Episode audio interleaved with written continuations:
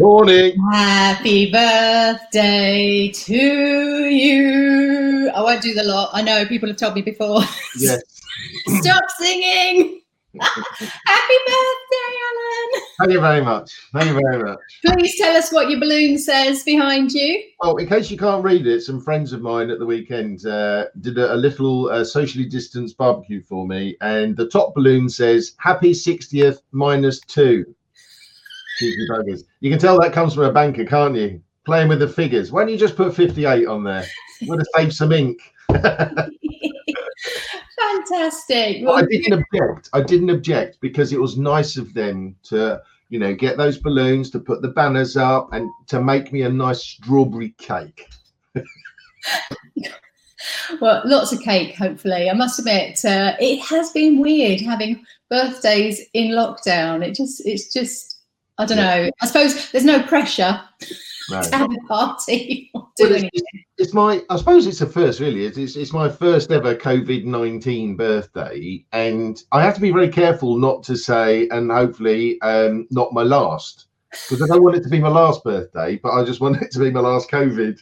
So uh, anyway, let's, let's get on to what we're talking about, which is objections. No. Oh, isn't it? Okay, perhaps I got that wrong. What specifically do you mean by no? Oh, saw what you did there. Um, look, let, let's face it. Uh, objections are an everyday part of any salesperson's life. Recruiters, you know, in particular, we face objections every single day. And some recruiters are very good at dealing with them. Some recruiters are very good at preempting them. So I think it's good to actually have some form of structure, a formula that works so that you can deal with these confidently. So what do you want to kick off with? Well, I think, well, first and foremost, having a formula is brilliant. I love a structure. I love a process. I love a checklist, anything that's going to help me to get through anything. Um, and I would say, I mean, I've been using this, this formula for decades. I can actually say that. And I know it works. I would say eight or nine times out of ten, there's always going to be that really obstructive person, whether it's client, candidate, even colleague, they all throw objections at you. Then, uh, yeah, you're not going to necessarily win them all. And I think that's the mindset first and foremost. I'm going in to win ninety percent of these. Yeah. The one percent is not going to, uh, sorry, the ten percent is not going to be down to me. Yeah. I have to let it go. And I know that as trainers, and we can say we've been training for decades. In fact, combined, we've probably been training for fifty years. Oh, my God. And I've just realised, we're live on, sorry, we're live on LinkedIn as well. And the people on LinkedIn, we come up on Alex's feed. And last week it was like, who are these guys? Someone in America was, who are these guys? So if you are there on LinkedIn, nice to see you. We're Alas Cripps and Clark, if you don't know us already. Yeah. So, yeah, fifty-five years That's of training. Great. In the recruitment industry. I'm doing that because it's yeah. wrong way around. And the thing is, uh, objections really haven't changed a great deal over the years. So why would the formula need to change? And and as trainers, we get asked for, yeah, but what would you say here? And it's almost as if recruiters are after that silver bullet. And there isn't one silver bullet that will work every single time in every single industry sector for every personality that's out there. So that's the key for me, the personality, because it has to sound credible. It has to sound sincere when, when you answer the objection. So if you're saying someone else's words and it's not what you would normally say, it falls flat straight away. So yeah, we, we'll give you some examples today. We'll give you some help, but you have to think about it for yourself. Is that something I would say? Yeah, absolutely. And I think so. The first part of the structure that Angela uses is something called uh, listen. Which we all know listen is an anagram of silent. We all know that you don't learn anything by talking. So mm-hmm. you have to listen to A, what they're saying, B, how they're saying it, because the tone can actually give you a bit of a clue as to, is this sincere? Are they angry? Are they trying to fob you off, get you off the phone? Uh, listen for what isn't being said, because so many clients, when they object to you, they'll give you that one-liner, and Angela and I have talked about surface-level information before. Somebody says, oh, you know, we don't use agencies. Well, there's so much that they're not telling you. Well, what do they use? How do they go about recruiting? Um, and I also think when you listen, you listen with the intent to understand, not to just straight away come back with an answer. So you listen so that you can understand through uh, questioning, and also leave a little pause at the end of their objection. That's the key for me. Even one or two seconds. Two seconds is quite long if yeah. you're face-to-face with someone. There you go. Or if you're on the telephone, that's quite a chunk, isn't it? People are like, oh, what's going on? Yeah. But the likelihood is there's not one objection. Because like if we took that example that Alan just said, yeah, we're not recruiting. Well, or we don't use agencies. And even if we did, we wouldn't use you because we've had a bad experience with your agency before. And our H R does it instead. Okay, yeah. There's five straight away that could all yeah. link together. So give a pause, give a gap, listen to what they're saying, let them finish, don't dive in. Yeah. Because unfortunately, as soon as you hear that objection, your body is reacting. It's it, it's natural. Yeah. So you've either got the fight, flight, or even freeze, where you go, uh, what do I say now? Mm. So we need to be prepared for the objection. You know they're going to come. Alan, Alan talked earlier um, on another one about get, going out and getting no's on your call. Yeah. So go out and get twenty no's. So you know you're going to get a no, no, and an objection coming through. So the fact that the likelihood it's there, if you know they use another agency because that's how you got the information, it might be that you've got a P S L, uh, yeah. you know that, then use that. So what could you say as, a, as an opener then for a predictive objection? You know it's coming. I think, well, there's, there's two things I want to mention. First of all, on the predictive objection handling, if you said something along the lines of, uh, you know, do your introduction and say, you know, I understand that you have a, a preferred suppliers list in place. The reason for the call today is, and then you can go into however you want to open up the call. So they can't turn around and say, oh, we've got a P S L, because you've already told them that, you know that. And, and I think also with, with the listening aspect, we said about listen to the words and what they're not saying uh, and, and don't interrupt and all of that sort of thing. But it's also listen to whereabouts in the conversation are they objecting? Because if I said, morning, it's Alan Clark Recruiting Gym, and they go, oh, bloody hell, not another trainer trying to pitch me online courses. So, you know, are they objecting? How subtle was that? Are they objecting to you personally? No. They're rejecting you as what you stand for. And the same with recruiters. If, if if you do your introduction, say, I'm a recruiter, straight away they put you into the same mold as all the other recruiters that have perhaps called them that morning. So listen out for whereabouts in the conversation they're objecting, because that could be a really big clue. You might have actually invited it.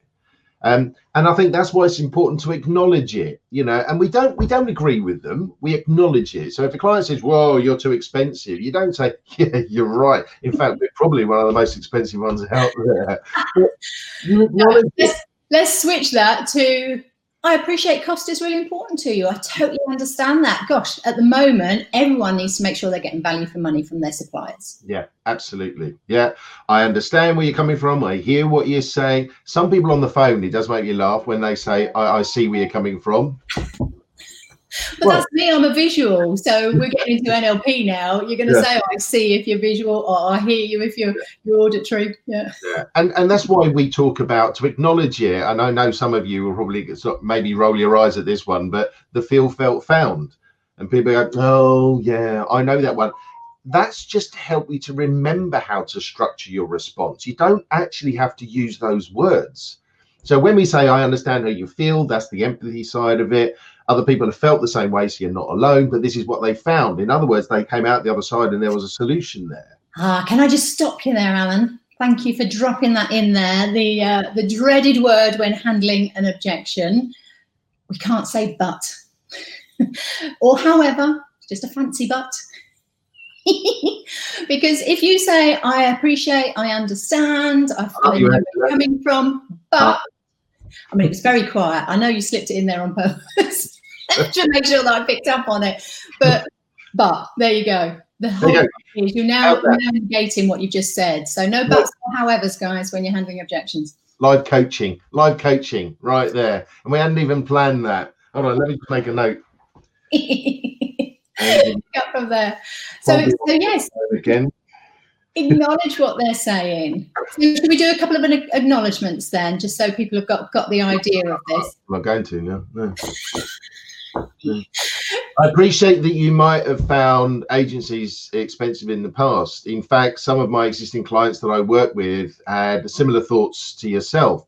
Uh, in fact, they're now working with us on a retained basis because they know the value and the high quality of individuals that can be sourced, particularly from the passive marketplace. Nice structure of field. Did I say that?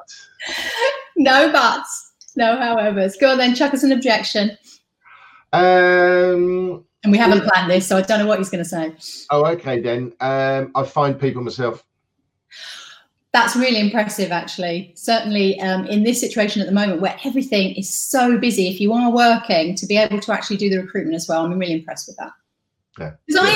I am. If they can do their job and do the recruitment, we know how hard it is, then acknowledge yeah. that. Give them a bit of praise. Make them feel good about themselves. And I think the, the key here is to be able to control the conversation. And when we were talking about gatekeepers before, I would have given you a little tipette that would have said, always put a question or an instruction on the end. So with a client, don't just answer the objection. You then need to check to make sure if it's if it's understood, if there's any more, you know, are they using one, as Angela's already mentioned, as a disguise for others? You know, when they say, oh, you know, we're going to advertise this position myself. Well, okay, ask me some questions about that. What would you say if I said we're, we're going to advertise this role ourselves? So Tracy has picked up on that. Exactly right. That's the next stage of the uh, process. So we've got listen, acknowledge, and as Alan just said, you go straight into a question. The key problem with how are you finding that? Yeah. Um, it seems like an open question, but the likelihood is the client will go, fine. Yeah. And they just close it down straight away. So instead of um, how are you finding that, we need to make sure it's a really open que- question. And I also think to demonstrate our listening, and I'm a great believer in repeating their words back to them, because if they said, oh, look, you know, we're already happy with, you know, the three agencies that, that we work with. Now, they've said happy in three agencies. Well, OK, how easy do you find it working with three separate agencies? So I've just put in another word, three separate agencies. You know, they might not specialize. OK, and how many of those three agencies that you work with specialize? You know, what methods of recruitment do they actually use for you? How do they go about attracting the top achieving passive marketplace? What How challenges do they... you find? Sorry? What challenges do you find yes. utilizing three separate agencies? There's key words here in the question. Sorry, Alan, there, I dived in. I'm watching, I'm watching the time because we could talk about this all day.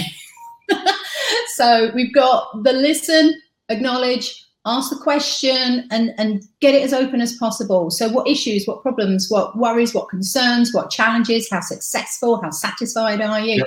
So gathering lots of information to find out, is this a real objection or not? Or were they just yep. fobbing you off? Because if they've got great answers, it was real. They can't come up with any answers. The likelihood is they were just throwing them out there to try yep. and get rid of you. And this also comes back to something else we've talked about, and that was icebergs. Yeah. Because, you know, what they're giving you is surface level information. There's so much stuff below the surface that we need to get out in the open.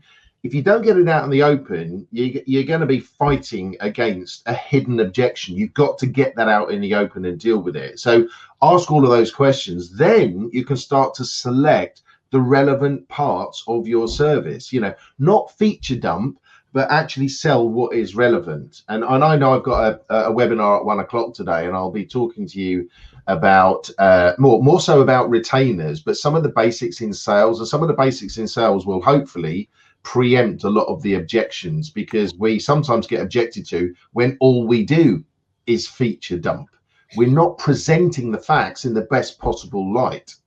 And remember here, we might have got this objection right at the beginning of the call. That's when you tend to get it. You open up and they go, oh, let me just stop you there yeah. and throw it out. You don't know whether this is the right client that you want to work with if you haven't worked with them before. And therefore saying, I can do this, I can do that, I can do the yeah. other. Well, no, you, yeah. you might not want to work with them. So yeah. what's key here is reassure them that you understand. So what you're telling me is that you have three agencies, you've worked with them in the past, you've had challenges with this, it causes this problems having these, they're not specialists in their area. You're picking up all those little chinks in the armour yeah. to try and get in and find out, well, where's the issue? Where could I potentially help?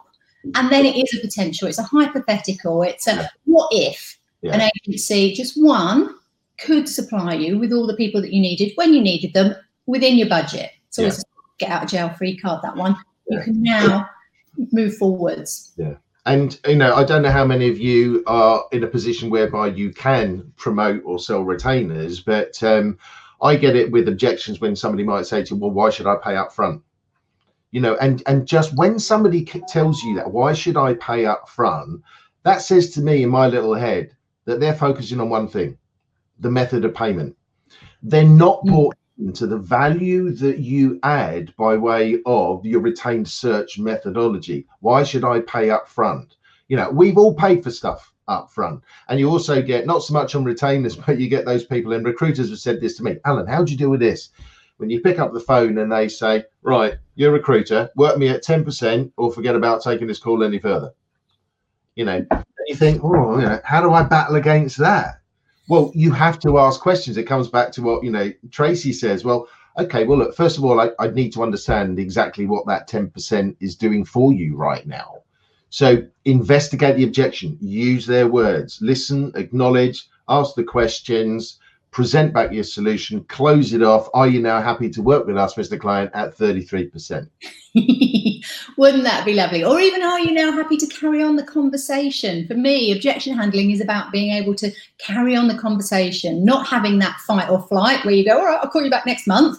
Away you go, running away. Or you come back, we're going, well, what's that ten percent? And attacking straight away. We've got to acknowledge it, first of all, or the freeze where you just get stuck and you don't know what to say anyway. So objection handling is a big topic. It's part of the uh, the B D zone, so uh, that that's uh, in there with masses of information. But this afternoon, Alan will be doing uh, selling retainers and therefore dealing with the objections that come with that. So he's giving you one example. I'm not doing objections this afternoon. No, it's just going to be the art form of selling retainers. It's going to be understanding some of the real key basics that will help you in sales in general, but also a precursor to the retainer session. Obviously, I don't want to give too much away for free. Because what's coming up next month? Oh, I don't know. What's coming up next month? fifth of July. fifth of July. You've no. actually got the whole course of uh, the art of selling retainers. Starts. It's the, it's the sixth. sixth. Oh, right. Okay, I nearly got there.